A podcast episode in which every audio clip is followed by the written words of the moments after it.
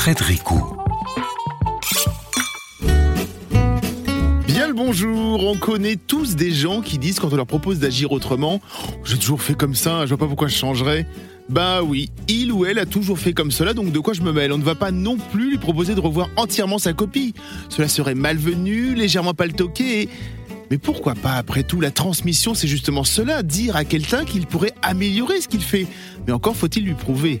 Au menu cette semaine de Miam in France, nous recevons Arthur Lequen. Vous croyez maîtriser quelques techniques de cuisine ? Il va vous montrer que l'on peut toujours faire mieux et en plus savoureux. A tout de suite. Miam in France. Frédéricot. Bienvenue dans Miam in France. Cette semaine, nous allons parler technique de cuisine, mais rassurez-vous, pas la peine d'avoir suivi des cours. Tout ce que propose notre invité est très facile à mettre en œuvre. Bonjour Arthur Lequen. Bonjour. Vous vous présentez vous-même comme un poil à gratter dans le monde de la cuisine française. Vous n'êtes pas cuisinier, vous n'êtes pas scientifique, du moins à titre professionnel. Mais depuis quelques années, vous proposez des livres aux éditions Marabout qui remettent souvent en cause nos croyances culinaires. Alors pour expliquer un peu, vous avez été directeur artistique et créateur d'objets. Un jour, il y a un repas raté qui va vous faire poser la question du pourquoi de ce ratage. C'est bien cela, hein, le début de l'histoire. En fait, oui, c'est ma femme qui m'a fait à dîner et c'était pas bon. Et en fait, le problème ne venait pas des talents de cuisinière de ma femme, mais du livre qui demandait de suivre un processus de cuisson qui ne pouvait mener qu'à un mauvais résultat. Alors en 2013, vous avez fait paraître La cuisine, c'est aussi de la chimie, puis a suivi en 2017 un amateur de viande, le manuel du garçon boucher, depuis aussi Pourquoi les spaghettis bolognaise n'existent pas, et votre petit dernier vient de paraître, En cuisine, toutes les vérités sont bonnes à dire.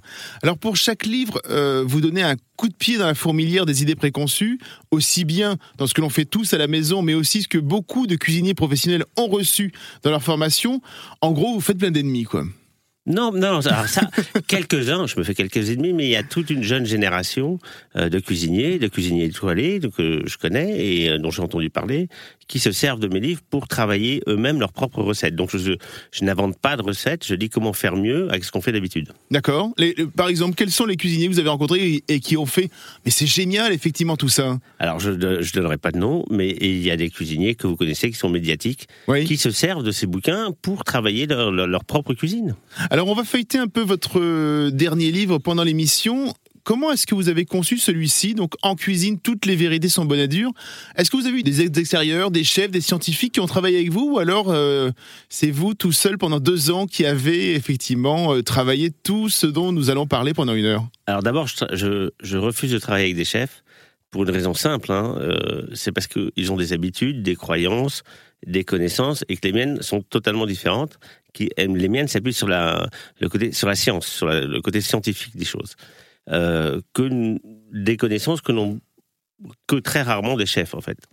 Et donc je me suis appuyé sur beaucoup de recherches scientifiques françaises, mais aussi américaines, mais aussi du nord de l'Europe, australienne, et beaucoup de comparaisons entre les choses, entre ce qu'on nous dit de faire d'habitude, et est-ce que ça marche, est-ce que ça marche pas, est-ce qu'on peut faire mieux, différemment, et on obtient des résultats qui sont généralement de bien meilleure qualité. Comment donc vous avez travaillé ? Vous prenez un produit, vous dites comment est-ce qu'on va magnifier au maximum la cuisson, le goût, les saveurs, c'est ça que votre manière de travailler ? Par exemple, on nous dit toujours un roast beef, il faut le sortir 1 heure avant la cuisson. Moi, je veux bien le croire, sauf que pour vérifier, je plante un thermomètre au centre du roast beef et je regarde à quelle température il est au bout d'1 heure. Et au bout d'1 heure, il est à 7 degrés. Donc ça ne sert strictement à rien de le sortir 1 heure avant, et c'est même à éviter, puisque vous allez l'extérieur de la viande va se réchauffer, alors que c'est la partie que vous allez mettre à cuire en premier, et le centre est toujours très froid. Donc pour réchauffer le centre, vous allez surcuire l'extérieur. Donc en fin de compte, sortir un roast beef 1 heure avant peut sembler être une bonne idée, mais en fait c'est une très très mauvaise idée. En fait vous partez des grands poncifs, c'est ça votre manière de travailler ? Oui, je pars des habitudes, et de ce qu'on nous dit souvent à la radio, à la télévision, dans les magazines, et je vérifie si c'est vrai ou pas. Et dans 99% des cas, on peut faire mieux que ce qu'on nous dit d'habitude. Après la pause avec Arthur Lequen, je vous propose que l'on parte à la rencontre des différentes idées culinaires préconçues. Vous allez avoir des surprises. Miam in France. Frédéricot. De retour pour Miam in France où nous brisons les idées préconçues en cuisine avec Arthur Lequen et son nouveau livre aux éditions Marabout, En cuisine, toutes les vérités sont bonnes à dire. Alors ce n'est pas un travail de sape que vous effectuez dans vos livres Arthur, mais c'est surtout pour dire qu'au moment où certaines recettes ou pratiques ont été écrites, nous étions plus sur une cuisine de transmission de base sans s'être réellement penchés sur le pourquoi du comment, c'est ça C'est-à-dire que la cuisine française, elle est surtout basée sur des connaissances qu'on avait il y a une centaine d'années. Oui. Depuis les techniques ont progressé, les matériaux de cuisson ont fait des progrès énormes, les plaques de cuisson sont beaucoup plus précises, les aliments sont de bien meilleure qualité. Ce qu'on faisait il y a 100 ans pour certaines raisons n'a strictement plus lieu d'être aujourd'hui. Mmh.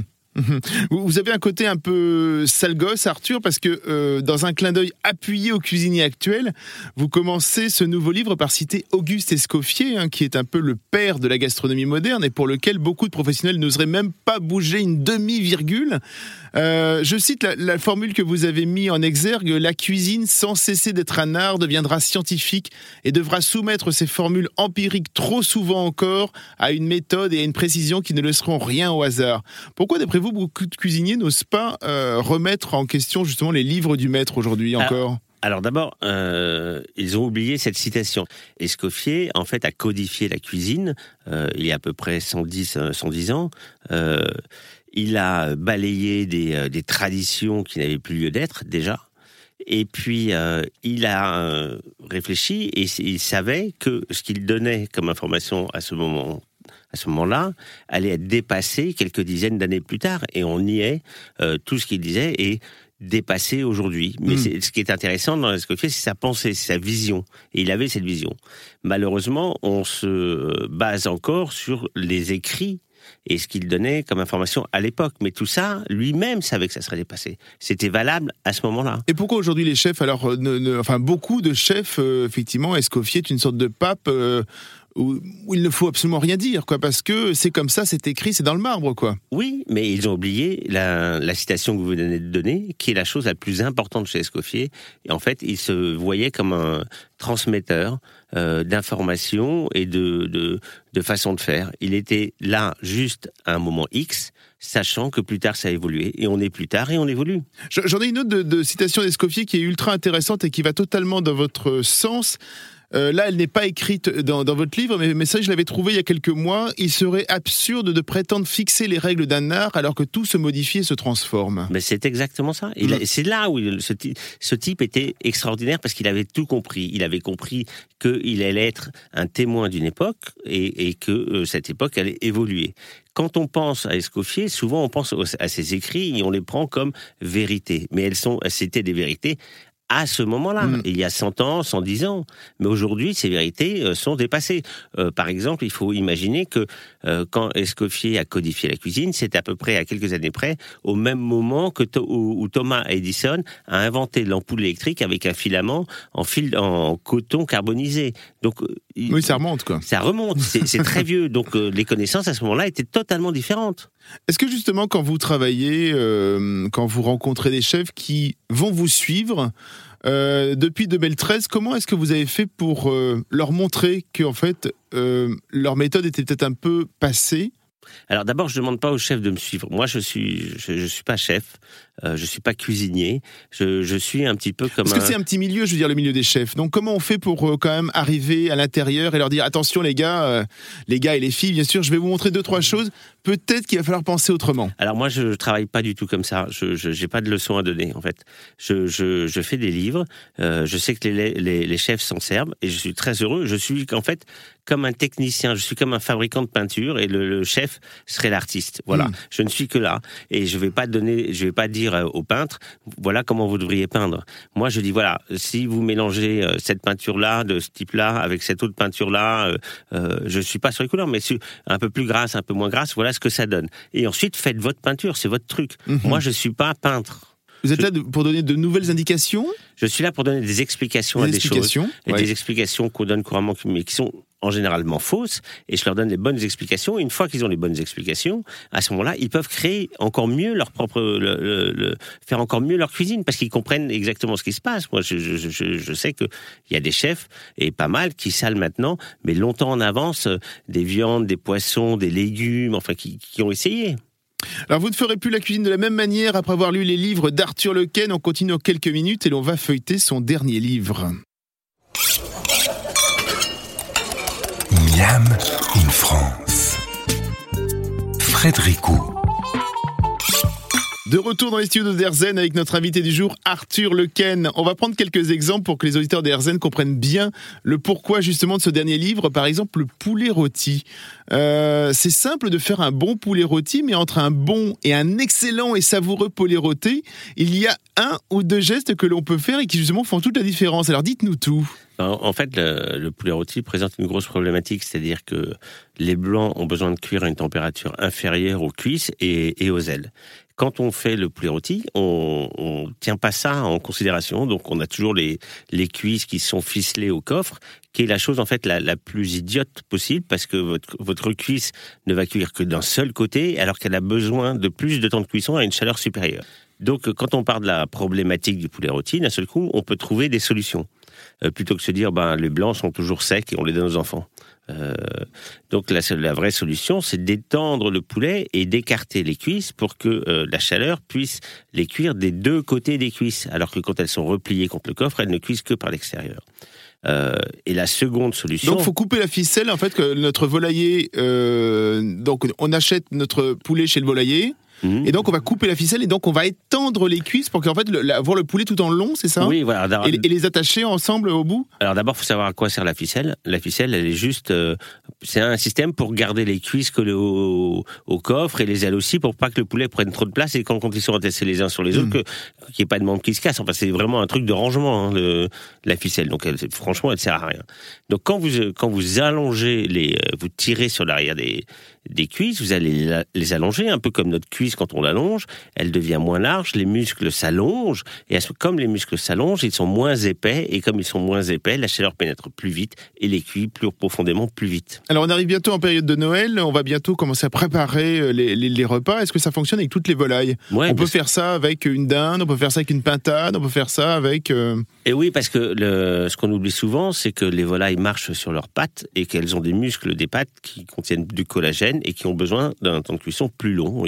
Imaginez les muscles qui sont dans les pattes des bœufs et des veaux sont des muscles plus fermes et qui ont besoin de temps de cuisson long. À l'opposé, les blancs ne travaillent pas, il y a pratiquement pas, le muscle ne sert pas à grand-chose, juste à respirer, donc il n'y a pas de collagène et ils cuisent plus vite.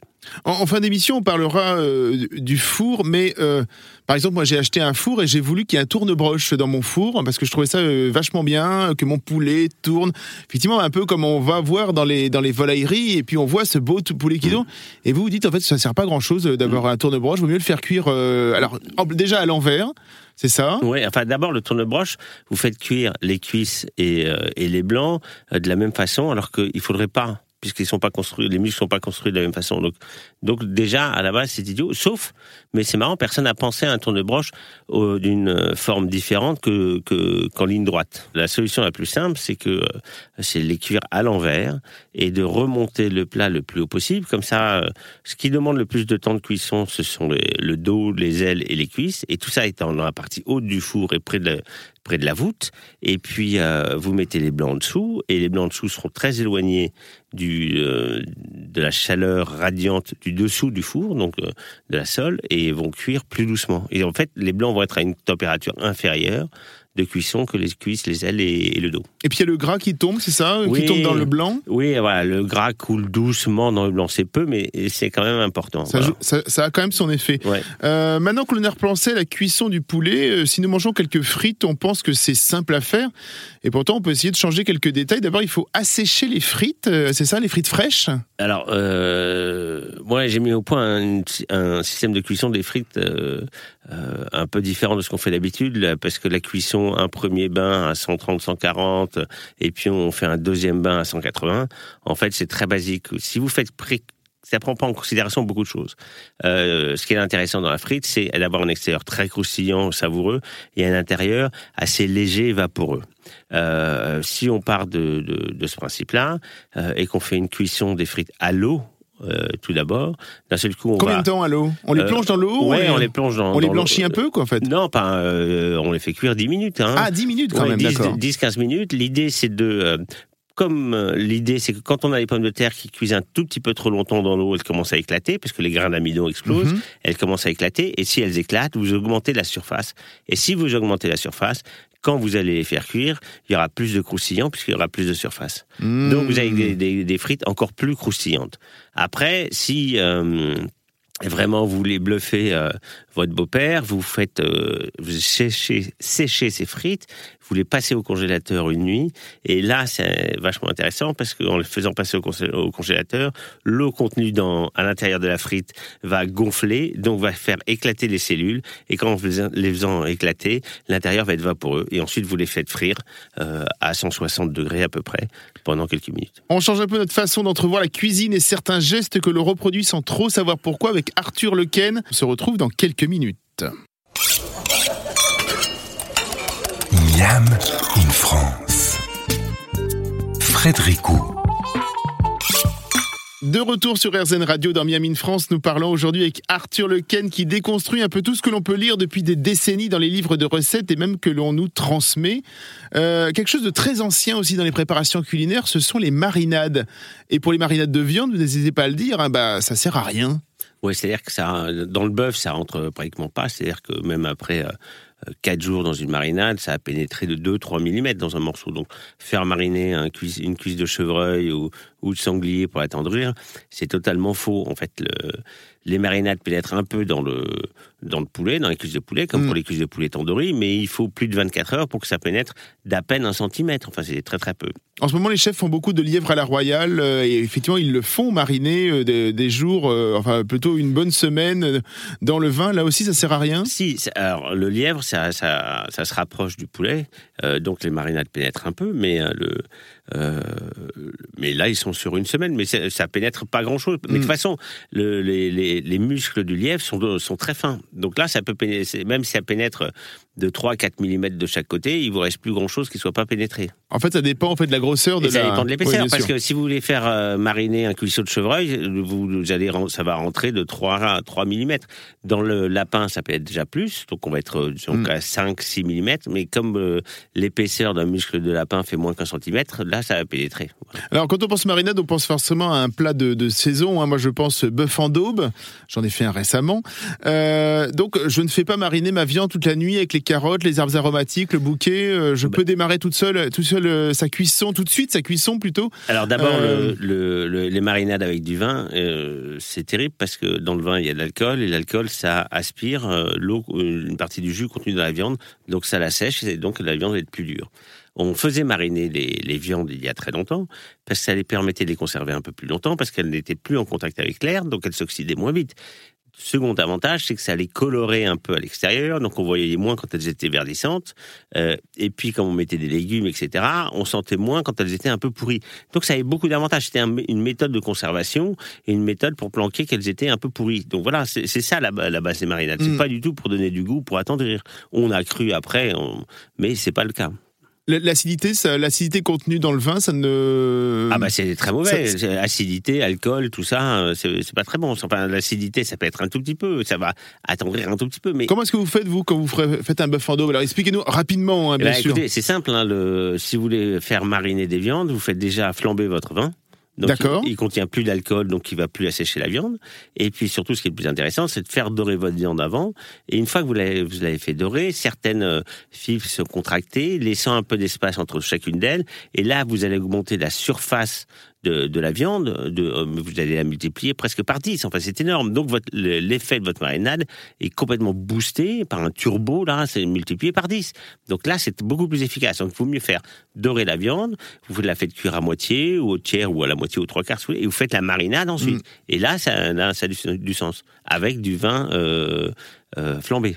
Les auditeurs peuvent même essayer, enfin après c'est vrai que c'est une organisation, on va dire, peut faire même deux marinades différentes, deux bœufs en daube différents, avec votre méthode et sans votre méthode, et après on teste au goût. Ah bah oui, là c'est sans comparaison, c'est-à-dire que moi je travaille sur des comparaisons, donc par exemple pour les marinades, pour vérifier que ça rentre pas, on n'a pas dit tiens je vais goûter, on a utilisé des molécules, des colorants qui ont des molécules très fines, qui pourraient rentrer, mais ça ne rentre pas, en fait il n'y a pas de place, imaginez que la viande viande, ce sont des fibres, et les fibres sont comme des tuyaux remplis d'eau, et il n'y a rien qui rentre dedans. Enfin, c'est comme un tuyau d'arrosage qui est déjà rempli, vous n'allez pas pouvoir rentrer encore plus d'eau, c'est pas possible. Et pour le poisson, c'est pareil ?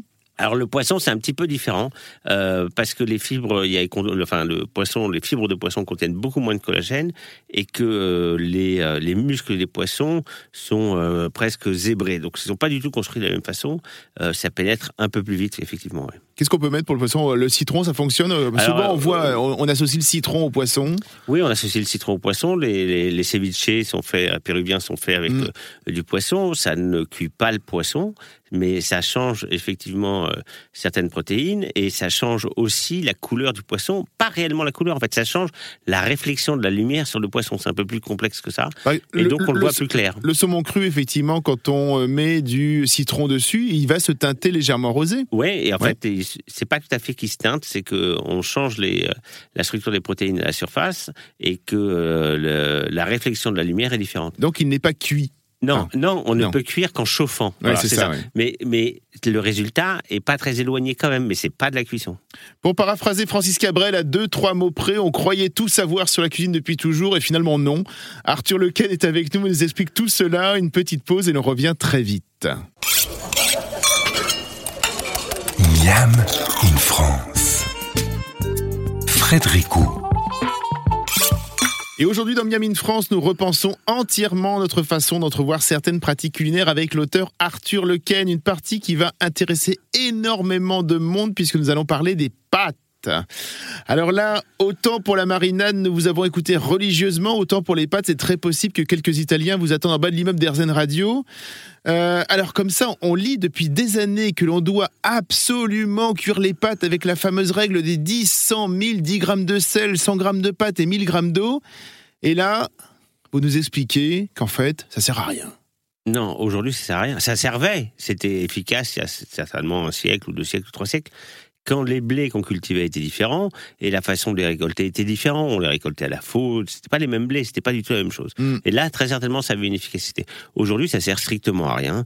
Vous pouvez cuire vos pâtes dans 3 fois moins d'eau. Enfin, moi, je fais cuire mes pâtes dans un lit d'eau, je vais faire cuire 300 grammes de pâtes, 400 grammes. C'est ça, en fait. Donc, ça veut dire que les étudiants qui ont des petites casseroles, leurs pâtes seront aussi bien. Elles seront même d'ailleurs meilleures. La sauce adhérera beaucoup mieux. En fait, qu'est-ce que c'est qu'une pâte ? Une question d'amidon, c'est ça qui... Oui, alors déjà, qu'est-ce que c'est qu'une pâte ? C'est de la farine, de l'eau et quelquefois un petit peu d'œuf.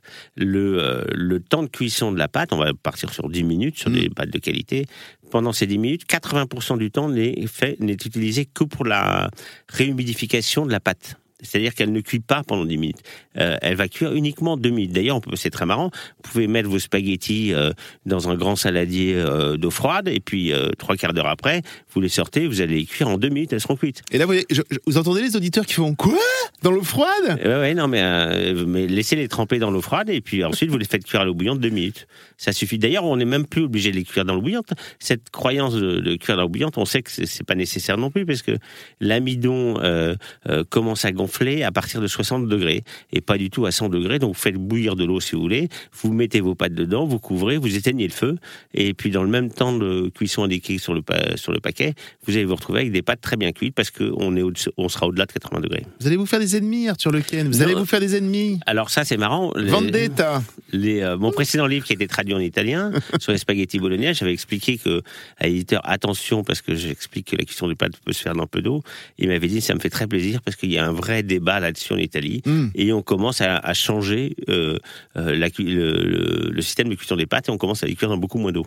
C'est vrai que les Italiens effectivement ont cette cuisine de la mamma qui se transmet de génération en génération et c'est souvent compliqué à expliquer qu'en fait on peut bouger 2-3 choses quoi. En fait non, c'est ce système de transmission qui est très problématique, c'est pas parce que la grand-mère faisait comme ça qu'aujourd'hui ça marche. Très certainement notre grand-mère le faisait comme ça, parce qu'il y avait des raisons à ce moment-là. Mais ces raisons n'existent plus, donc il n'y a pas de raison de continuer à faire pareil. Dans le livre, vous donnez aussi quelques idées également pour cuire les pâtes de manière un peu différente. On fait un petit tour ? Ouais, alors les spaghettis, vous pouvez faire toaster très légèrement à la poêle à avant, si vous voulez faire des... Il faut une grande poêle, hein, parce que... Ouais, mais enfin, une poêle de 30 cm, c'est bon. Vous pouvez les faire tremper à l'eau froide et puis les faire cuire en 2 minutes. Si vous avez vos copains qui arrivent, que vous avez beaucoup de choses à faire en cuisine, vous les faites tremper, vous les sortez. Elles vont pas coller entre elles parce que l'amidon gonfle pas en dessous de 60 degrés. Oui, non. Ouais. Donc, elles ne peuvent pas coller, n'y croyez pas.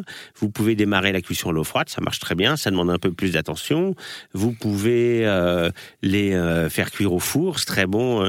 Vous les mettez à mi-cuisson sous une épaule d'agneau, vous mettez des orzeaux ou des pâtes courtes, et vous rajoutez des tomates, et puis vous remettez votre épaule d'agneau. Il faut quand même un peu de liquide, il faut un peu... Vous allez l'avoir dans les tomates, vous rajoutez un petit peu de bouillon, et elles vont se gonfler, elles vont absorber une partie du bouillon et une partie du jus, donc ça c'est absolument délicieux, oui.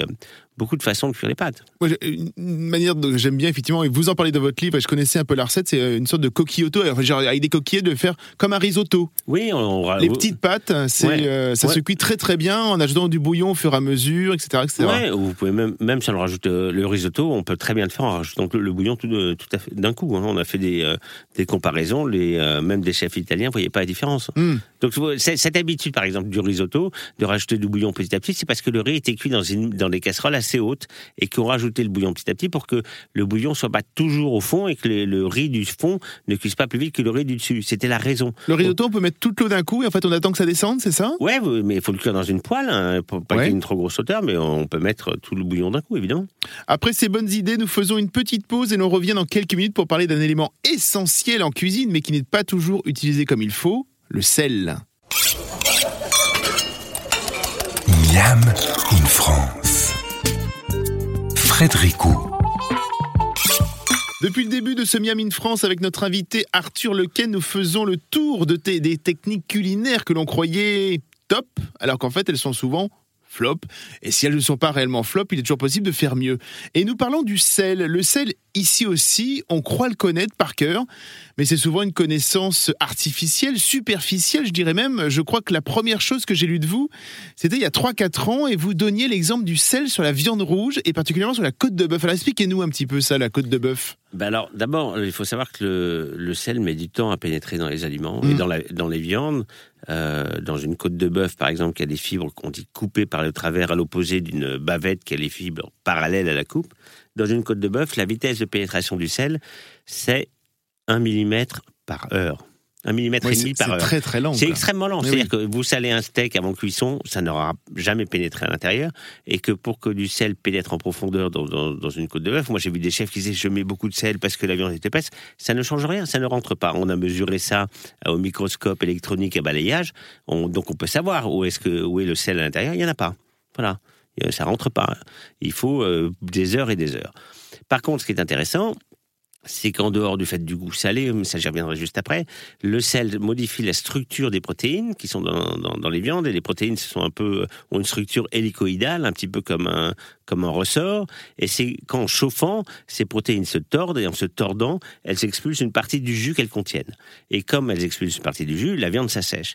Simplement, quand elles sont salées, quand le sel a pénétré en profondeur, ils changent la structure de ces ressorts, et ils ne peuvent plus se tordre à la chaleur, donc la viande expulse beaucoup moins de jus, il reste plus juteux. C'est-à-dire qu'un roast beef d'1 kilo salé 24 heures avant cuisson va peser encore 920-940 grammes après cuisson, alors que s'il est non salé, il va plus peser que 800 grammes. Donc vous aurez perdu 200 grammes parce que vous ne l'aurez pas salé. Ce qu'on appelle la jutosité, en fait, c'est ça. Oui, une viande, elle va rester au cœur de la viande si on sale bien avant. Et oui, contrairement à l'idée reçue qui est tout le jus va sortir. Enfin, il suffit de regarder, de saler, de regarder. Moi, j'ai fait ça. J'ai regardé une entrecôte, une bavette pendant 1 heure, et j'ai chronométré et j'ai regardé ce qui se passait. Il y a un tout petit peu de jus qui commence à sortir au début, par osmose, mais ensuite par un phénomène de diffusion, ce jus est réabsorbé par la viande avec le sel, et le sel commence à pénétrer en profondeur. Alors, est-ce que justement, là, on a parlé surtout de la côte de bœuf avec le sel qui rentre donc d'un demi-millimètre par heure, c'est ça que vous dites ? 1 millimètre et demi par heure. 1 millimètre et demi par heure. C'est pareil pour une entrecôte. Hein. Une entrecôte, c'est la même chose. Filet de poulet, par exemple, côte d'agneau, on travaille de la même manière ? C'est un petit peu plus rapide, mais enfin, si vous salez juste avant cuisson, ça n'a strictement aucun impact. Et puis, il ne faut pas oublier que quand vous faites cuire, l'extérieur, la surface s'assèche, c'est pour ça qu'elle devient croustillante. Et en s'asséchant, le sel ne peut plus se dissoudre parce qu'il se dissout au contact d'eau. ou d'un liquide. Donc si on ne met pas de sel donc 24 heures à l'avance pour la côte de bœuf ou les autres, le mieux finalement c'est de le mettre après, enfin au moment où on mange quoi. Voilà, vous pouvez mettre du sel jusqu'à 3-4 heures avant cuisson. Oui. Entre 3-4 heures avant et le moment de la cuisson, ça sert strictement à rien. Ça peut même être très contre-productif puisque vous allez faire sortir un tout petit peu de jus de la viande et qu'une fois que la viande sera humide à l'extérieur, elle moudera plus difficilement. Bon là donc on a un avis définitif sur la cuisson.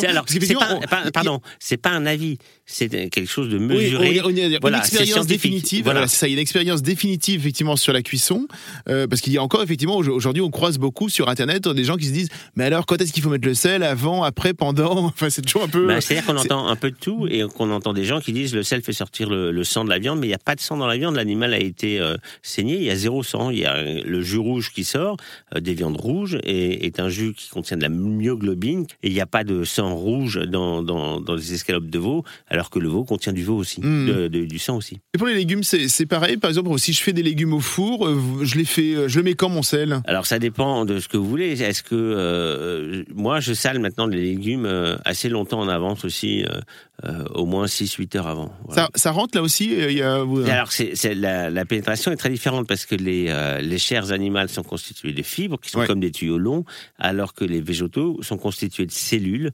Alors l'intérêt, c'est que ça va affaiblir la structure des cellules et ça va les ramollir un petit peu plus rapidement. Donc vous allez avoir une cuisson plus courte et vous pourrez faire dorer plus rapidement. Il y a un tips aussi que vous donnez, un petit truc que vous donnez dans un livre précédent, c'est quand on fait une omelette, rajouter du sel quand on a battu les œufs, mais surtout le laisser tranquille pendant une quinzaine de minutes. Eh bien parce que c'est exactement comme les viandes, ça modifie la structure des protéines qu'il y a dans le jaune et ça évite une coagulation trop rapide. Donc ça évite d'avoir une omelette trop sèche. Nous avons vu beaucoup d'exemples sur beaucoup de produits. Dans votre livre, bien évidemment, Arthur, vous donnez des exemples et des recettes précises. Une chose dont nous allons parler pour terminer, ce sont les modes de cuisson. Sur le feu, dans le four, comment, pourquoi ? À tout de suite. Miam in France. Frédéric Coux. Dernière partie de l'émission, il va falloir revoir entièrement notre copie et nous parlons avec notre invité Arthur Lequen de son dernier livre « En cuisine, toutes les vérités sont bonnes à dire » aux éditions Marabout.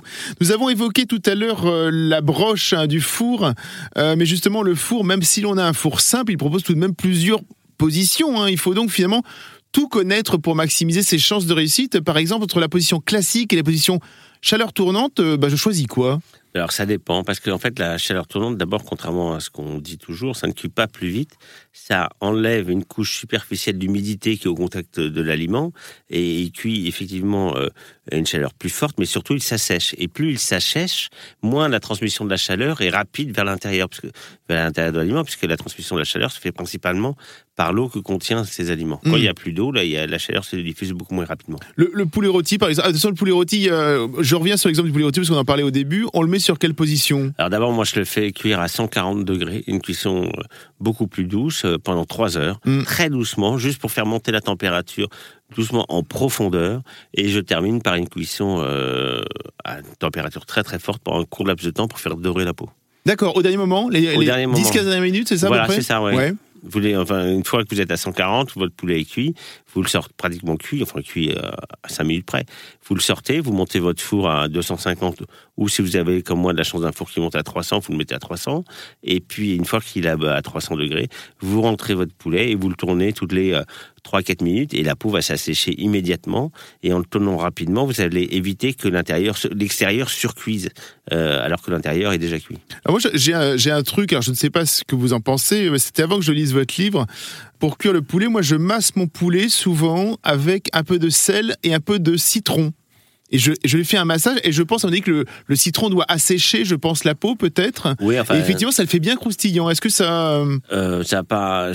En fait, c'est un peu plus compliqué parce que la peau du poulet contient du gras, mais du gras qui a besoin de fondre à une température basse pour fondre en profondeur et longtemps. C'est pour ça qu'une cuisson douce est beaucoup plus efficace. Qu'ensuite, pour que l'assécher, le mieux, c'est de laisser le poulet à l'air libre pendant 2-3 jours au frigo, et là, la peau va vraiment s'assécher. Et donc, il faut dire à son volailler, je le mange dans 4 jours, c'est ça à peu près ? Il le faut pour dans 4 jours, et puis vous le laissez à l'air libre sur une petite grille, ou vous le posez sur une assiette avec 2 baguettes chinoises, ou 2 couteaux en dessous, pour que l'air circule en dessous, et puis votre peau va s'assécher. Alors, la viande ne va pas s'assécher, parce qu'elle est protégée de de l'évaporation par la peau elle-même, donc elle ne va pas s'assécher. Ensuite, de frotter, de masser le poulet avec du poulet ou avec du citron, beurre, du citron, ça n'a pratiquement aucun impact parce que de toute façon la peau est imperméable et rien ne passe à travers. C'est comme nous quand on se baigne dans la mer, l'eau de mer ne passe pas à travers notre peau. Et bien pour le poulet, c'est exactement pareil. C'est pas faux. C'est pas fou. Vous parlez régulièrement des bouillons aussi hein, dans ce dernier livre. On va terminer là-dessus. Un bouillon, là aussi on a une impression de simplicité, hein, mais c'est un peu plus complexe qu'il n'y paraît. On sait aujourd'hui, mais parce que c'est très récent, on a pu étudier les choses, on a fait des découvertes, et puis des scientifiques se sont penchés sur la question de l'alimentation. Par exemple, j'étais étonné, j'ai fait un pot-au-feu il y a le week-end dernier, et j'ai jeûné jamais de mousse, ni d'écume, ni quoi que ce soit. Et je me dis, mais pourquoi je vois ce problème d'écume dans toutes les recettes ? En fait, le problème, il est simple. C'est-à-dire que, d'abord, c'est pas tout à fait de l'écume, ce qui se passe, c'est une remontée de protéines coagulées, mélangée à du gras et mélangée à de l'air. Et tout ça, ça forme une mousse. Ça arrive quand la température de cuisson est trop forte, parce que vous avez des bulles d'air qui remontent, et ça se mélange avec ce gras, et ça fige un peu.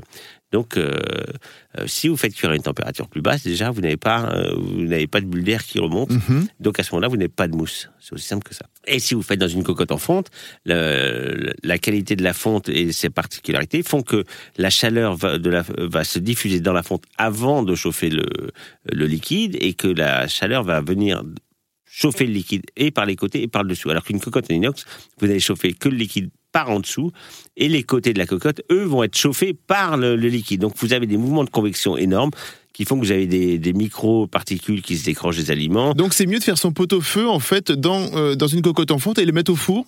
Non, alors le mieux, c'est d'arriver à une température de 70 degrés en une heure, parce que comme ça, vous allez éviter de faire coaguler des protéines trop rapidement. Mmh. Et vous mettez d'abord à feu moyen, vous mettez de l'eau froide et vous mettez à feu moyen. Et puis, vous faites en une heure, vous arriverez à une bonne température de 70-80 degrés. Et vous laissez à cette température-là. Vous devez à peine voir une petite bulle qui remonte de temps en temps. En fait, un bouillon, c'est une infusion. C'est ça qu'il faut avoir en tête. On ne fait pas cuire des viandes. On essaie de sortir le maximum de goût de la viande. On va vous remercier, Arthur Lequen. Nous rappelons à nouveau le titre de votre dernier ouvrage, En cuisine, toutes les vérités sont bonnes à dire. On s'avance un peu dans les bonnes résolutions de 2022 avec votre livre. On ne cuisinera plus de la même manière. Merci d'être venu jusqu'à nous dans les studios d'Air Zen Radio. On se retrouve très rapidement et en attendant, régalez-vous.